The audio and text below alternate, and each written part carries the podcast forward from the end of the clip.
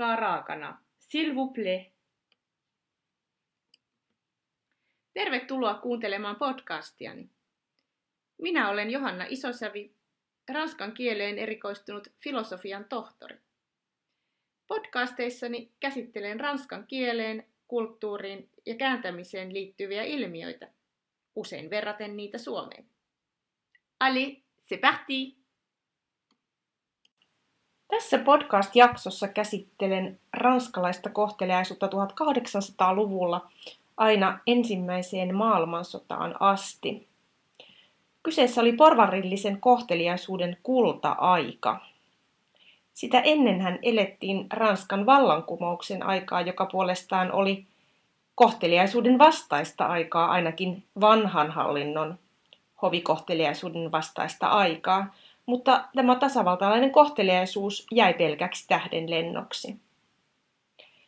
Tämän podcastin tiedot perustuvat Frédéric Rouvilloin kirjaan, joka ilmestyi vuonna 2006. Kirjan nimi on Histoire de la politesse de la révolution à nos jours, eli kohteliaisuuden historia vallankumouksesta meidän päiviimme asti. Kun tuota aikaa on käsitelty, niin tapoja koskevassa sanakirjassaan Kreiviter Jean Lee totesi.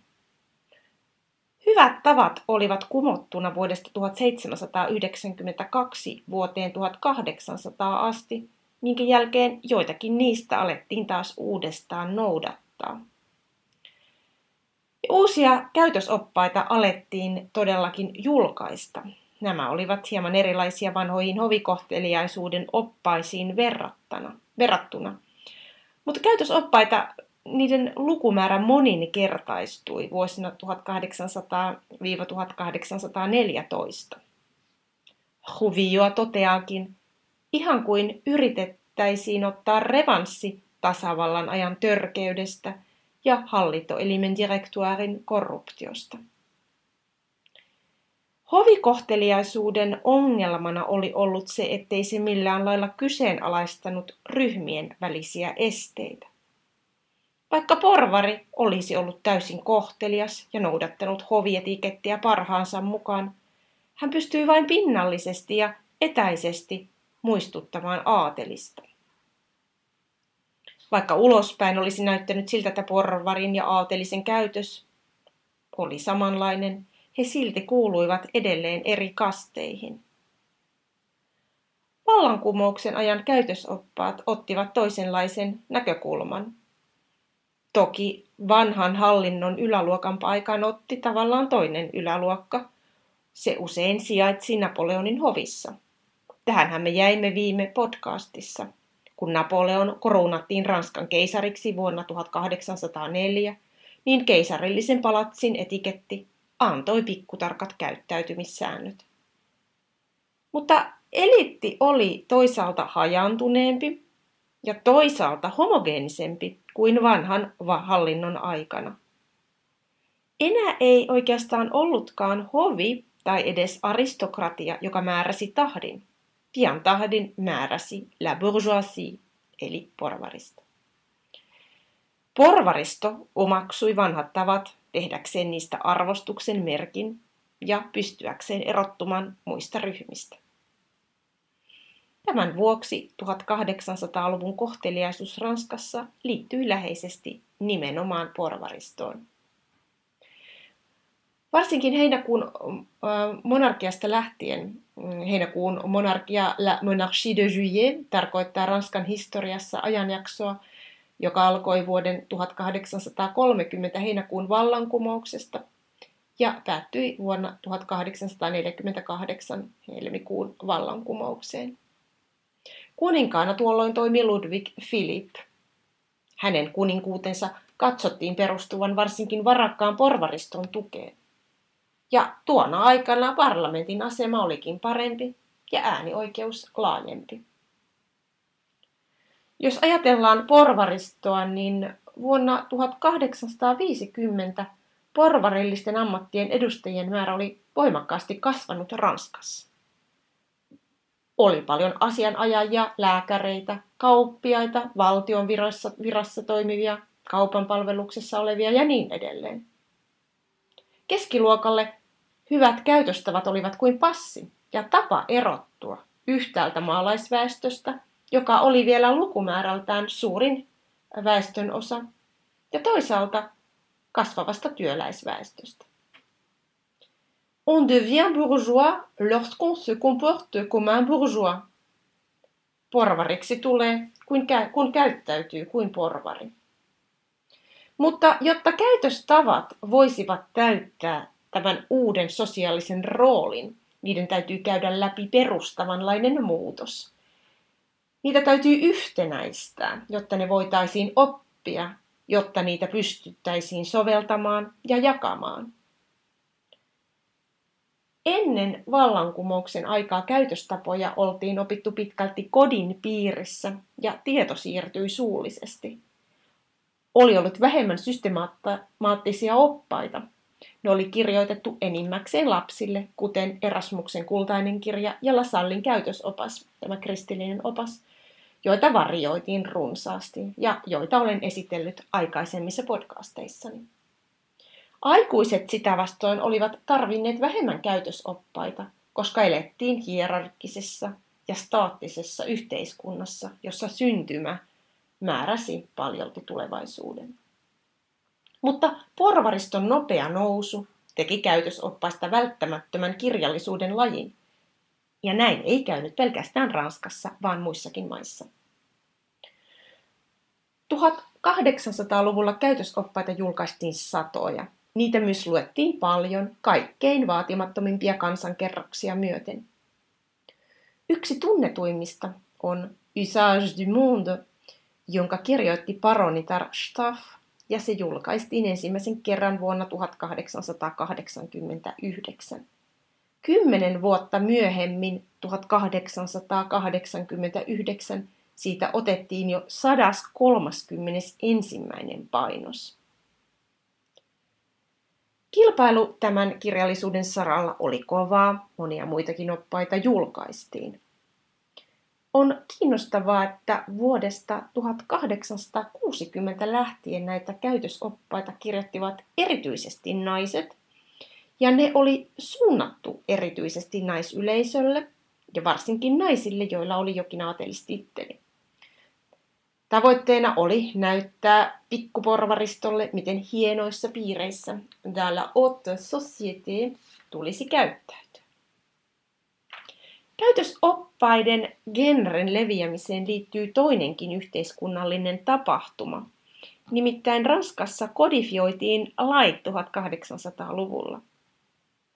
On kiinnostavaa huomata, että sekä lakien että käytöstapojen suhteen Kyseessä ovatkin samat vaatimukset ja sama logiikka. Nimittäin, jotta mahdollisimman monella olisi pääsy yksinkertaisiin ja selkeästi ja täsmällisesti ilmaistuihin sääntöihin.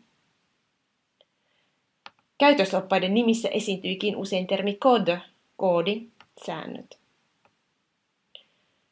Huvio analysoi kirjassaan, että nämä oppaat erällä tavalla korvasivat vanhan hallinnon hovin ja salongit ja ottivat tehtäväkseen sääntöjen määrittelemisen. Käytösoppaiden ohjeet olivat systemaattisia, pikkutarkkoja ja hienostuneita. Aikalaisten kuvausten mukaan sääntöjen tiukkuus tuli keisarillisesta hovista ja levisi koko ranskalaiseen kohteliaisuuteen. Vuoden 1830 vallankumouksen jälkeen ja siitä lähtien vaikutteita tuli myös Englannista, jota voimakkaasti ihaltiin. Porvariskuninkaaksi nimetty Ludwig Philip suorastaan oli hullaantunut englantilaiseen kohteliaisuuteen. Hänen hallintokautensa kesti aina vuoteen 1848, ja tuona aikana englantilainen kohteliaisuus vastasi uuden dominoivan luokan odotuksia, tarpeita ja strategioita. Toisin kuin Napoleonin hovi, Ludwig Philippin hovi ei ollut enää kiistämätön kohteliaisuuden määrittäjä, vaan kenttä oli vapaa englantilaisen kohteliaisuuden faneille. Vuoden 1830 jälkeen varsinkin aika oli porvariston. Millaisia käytösohjeita 1800-luvulla sitten ihmisille annettiin? Niitä annettiin sekä sosiaalisen elämän että yksityiselämän puolelle. Yksi kiinnostava yksityiselämän alue on naisten ja miesten väliset suhteet. Naisen asemahan ei ollut tuona aikoina häppöinen. Vuonna 1804 hyväksytty laki asetti naiset miesten holhoukseen. Kuitenkin useissa oppaissa ohjeistettiin, että vaikka miehillä on voima ja sitä kautta auktoriteetti, naisilla on superiorité morale, eli henkinen etuasema. Tosin vuoden 1830 oppaissa Madame Selnar suositteli näin. Vaikka nainen voi henkisesti olla miehen yläpuolella, ulkoisesti naisen tulee olla nainen. Ritarillisuus oli voimissaan. Nainen oli kuningatar ja mies hänen ritarinsa. Annastiina Heikkilän kanssa puhuimme 19 podcastissa siitä, että Ranskassa ritarillisuus elää vielä nykyäänkin. Onkin kiinnostavaa katsahtaa vähän näihin vanhoihin oppaisiin ja nähdä ritarillisuuden juuria siellä. Madame Selnar opasti teoksessaan näin. Hyvät tavat edellyttävät, että miesseuralainen tarjoaa kättään naiselle, joka kävelee hänen kanssaan. Ritarillisuus vaati, että mies pyytää naiselta luvan kantaa mitä vaivalloista tällä sattuu kädessään olemaan, kuten laukku, kirja, päivänvarjo, jos aurinko on mennyt jo varjoon. Mikäli nainen kieltäytyy, miehen on itsepintaisesti vaadittava saada kantaa tavara. Mutta jos mies on kahden naisen seurassa, voi vapautua antamasta kättä kummallekaan naisista. Miksi? No, onneksi kyseessä on aika poikkeuksellinen tilanne miesparka kahden naisen seurassa. Sillä sääntö menee niin. Miehen on aina tarjottava naiselle vasenta kättään. Ja harvoinhan miehellä kaksi kappaletta vasempia käsiä on.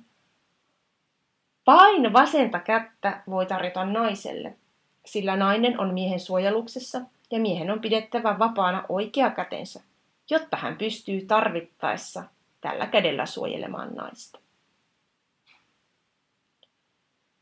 Naiselle annettu henkinen etulyöntiasema teki naisesta luonnollisen käytöstapojen ja kohteliaisuuden vartijan. Vain naiset pystyivät hiomaan käytöstapoja, police le manière. Toisaalta vain naisia koskivat monet säännöt ja kiellot, joista miehet olivat vapaita. Esimerkiksi tupakointi oli kielletty naisilta. 1800-luvun lopulle saakka tupakointia pidettiin erityisen miehisenä asiana. Julkisuudessa miehen ja naisen välillä, välisellä kanssakäymisellä oli myös useita sääntöjä. Miesten ja naisen tuli keskenään välttää julkisia hellyyden osoituksia.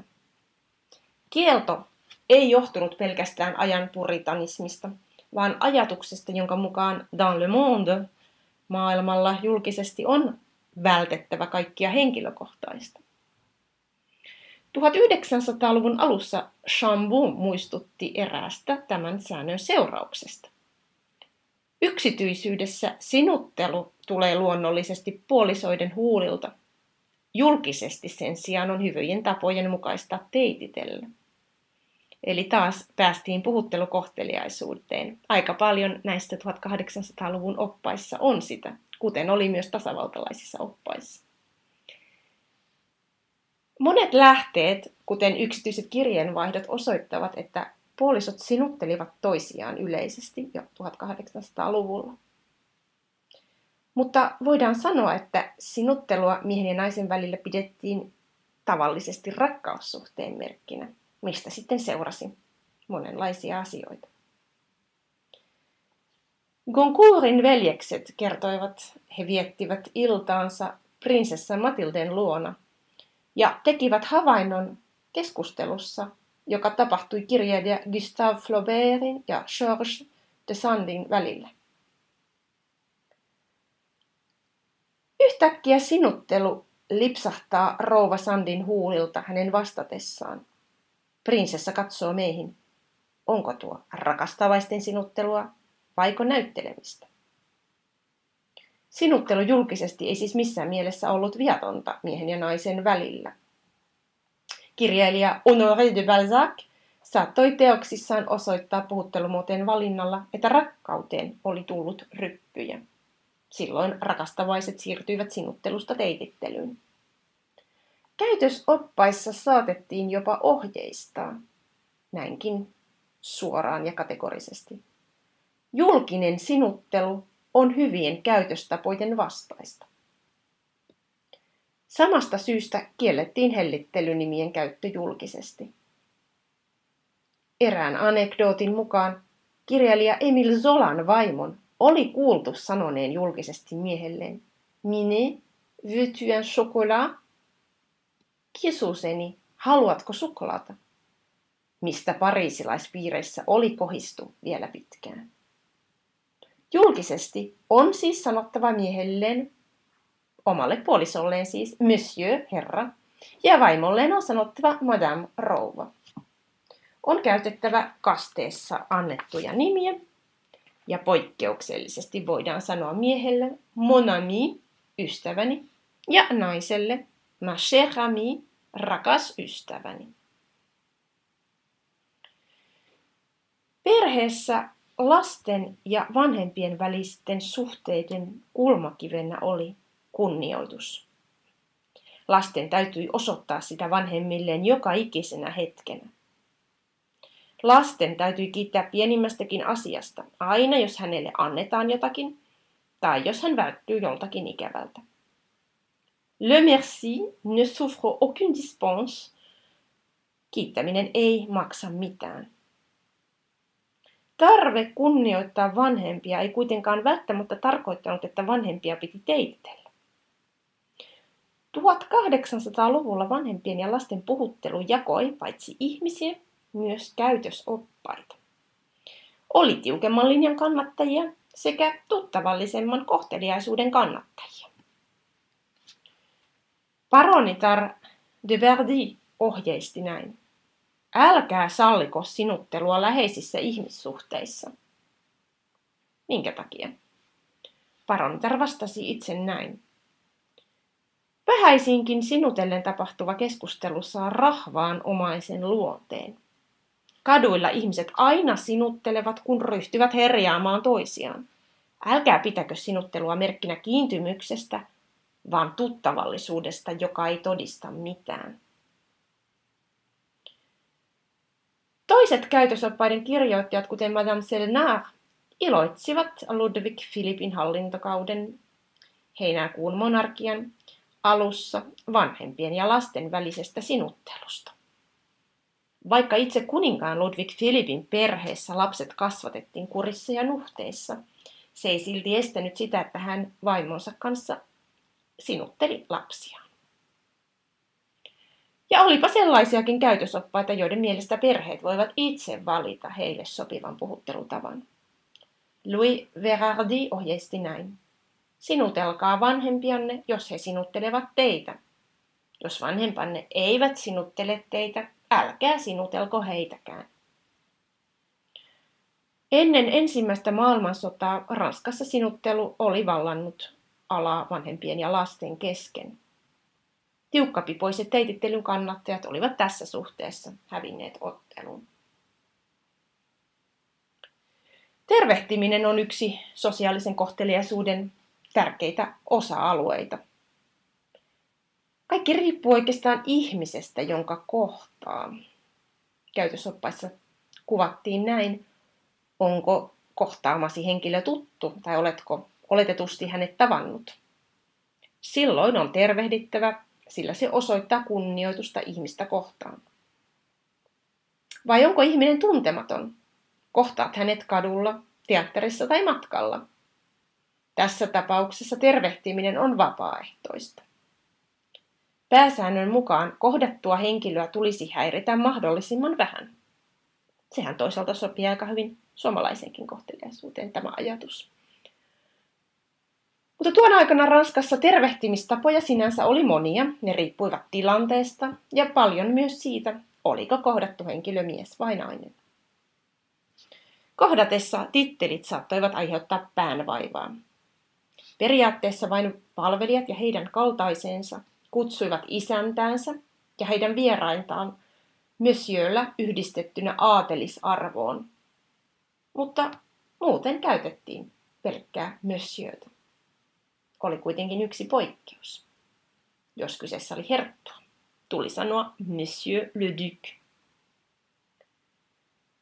Tervehtimiseen liittyy 1800-luvun Ranskassa sellainenkin kiinnostava asia, että tuohon aikaan oli suorastaan fyysisen kontaktin fobia, varsinkin jos henkilöt ovat eri sukupuolta.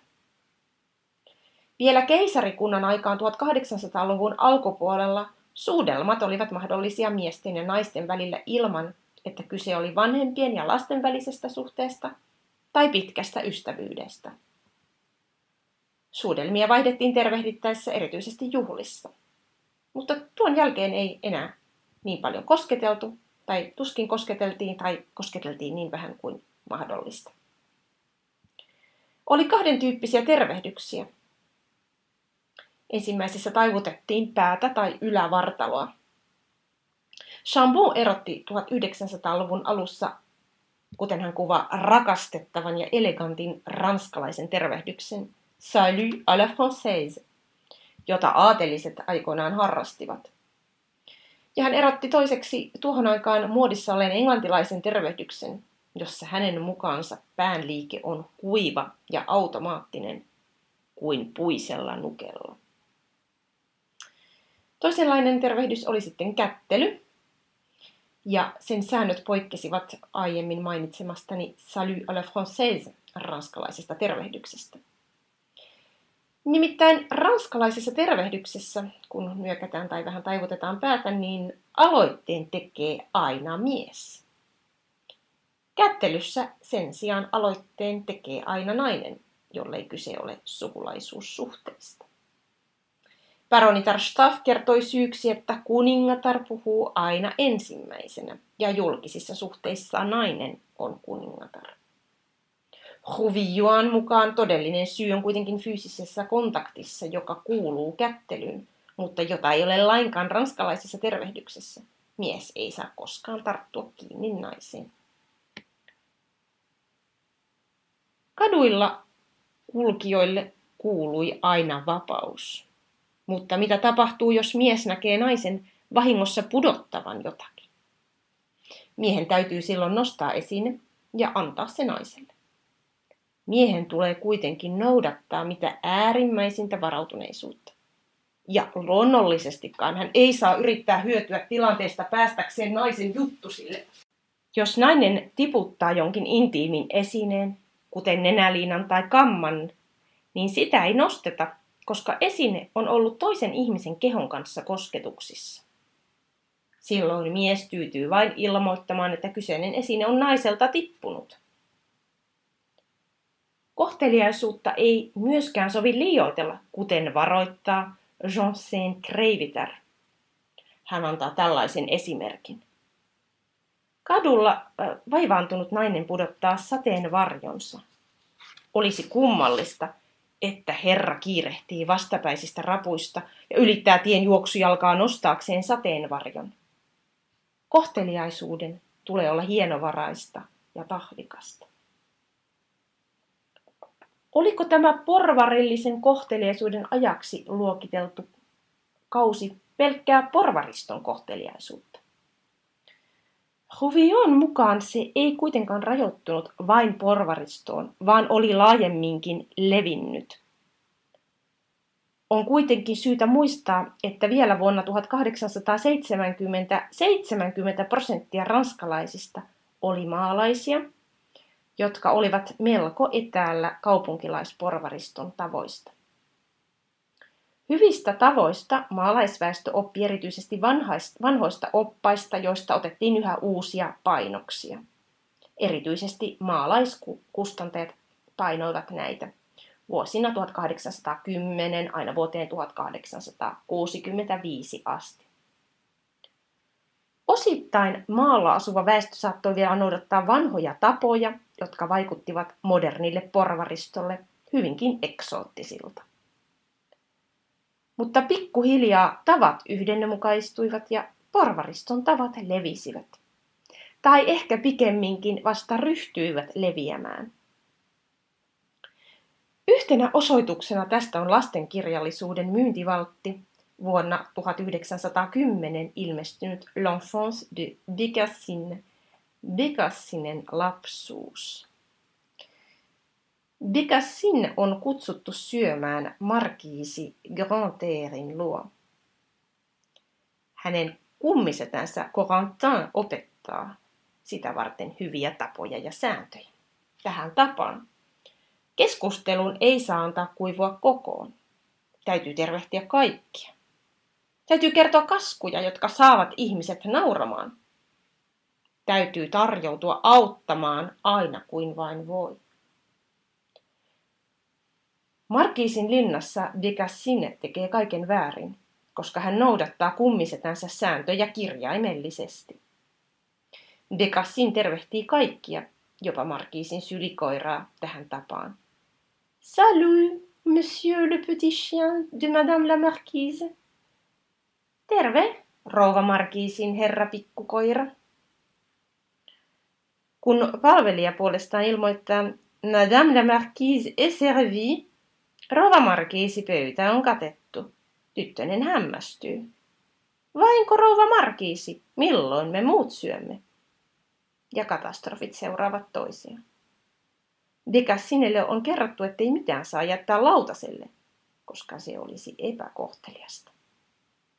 No, miten meni, kummisetä kysyy jännittyneenä illalla. Hyvin meni, kummisetä. Minä olin hyödyksi ja käyttäydyin miellyttävästi. He olivat tyytyväisiä. He katsoivat minua nauraen. Uskon, että minut kutsutaan vielä uudelleen. Vierailullaan sinne ei ollut ymmärtänyt sääntöjen merkitystä eikä niiden luonnetta. Hänen kummisetänsä Corentin oli yhtä naivi ja tietämätön. Hän tunsi hyvät tavat vain pinnallisesti ja unohti opettaa kummitytöilleen tärkeimmän asian. Nimittäin tapoja sovelletaan paikan, tilanteen ja erityisesti läsnä olevien ihmisten mukaan. Rovio muistuttaa kirjassaan, että vaikka kyseessä onkin karikatyyri, sen täytyy olla riittävän lähellä alkuperäistä esimerkkiään. Muuten se ei olisi sen enempää hauska kuin ymmärrettäväkään. Vuodesta 1800 aina ensimmäiseen maailmansotaan, eli vuoteen 1914 asti kestänyt ajanjakso, ei ollut ranskalaisen kohteliaisuuden huippukausi Hovioan mielestä. Sitä oli hänen käsityksensä mukaan ennemminkin vanhan hallinnon aikainen vallankumousta, tämä hovikohteliaisuuden kulta-aika, joka olikin sitten mallina monen maan hoville. Mutta 1800-luku oli porvarillisen kohteliaisuuden kulta-aikaa, minkä varjossa Hovijuon mukaan ranskalaiset elävät yhä edelleen. Voit lukea lisää ranskan kielen ja kulttuurin ilmiöistä blogissani johanna.isosavi.com kautta blog.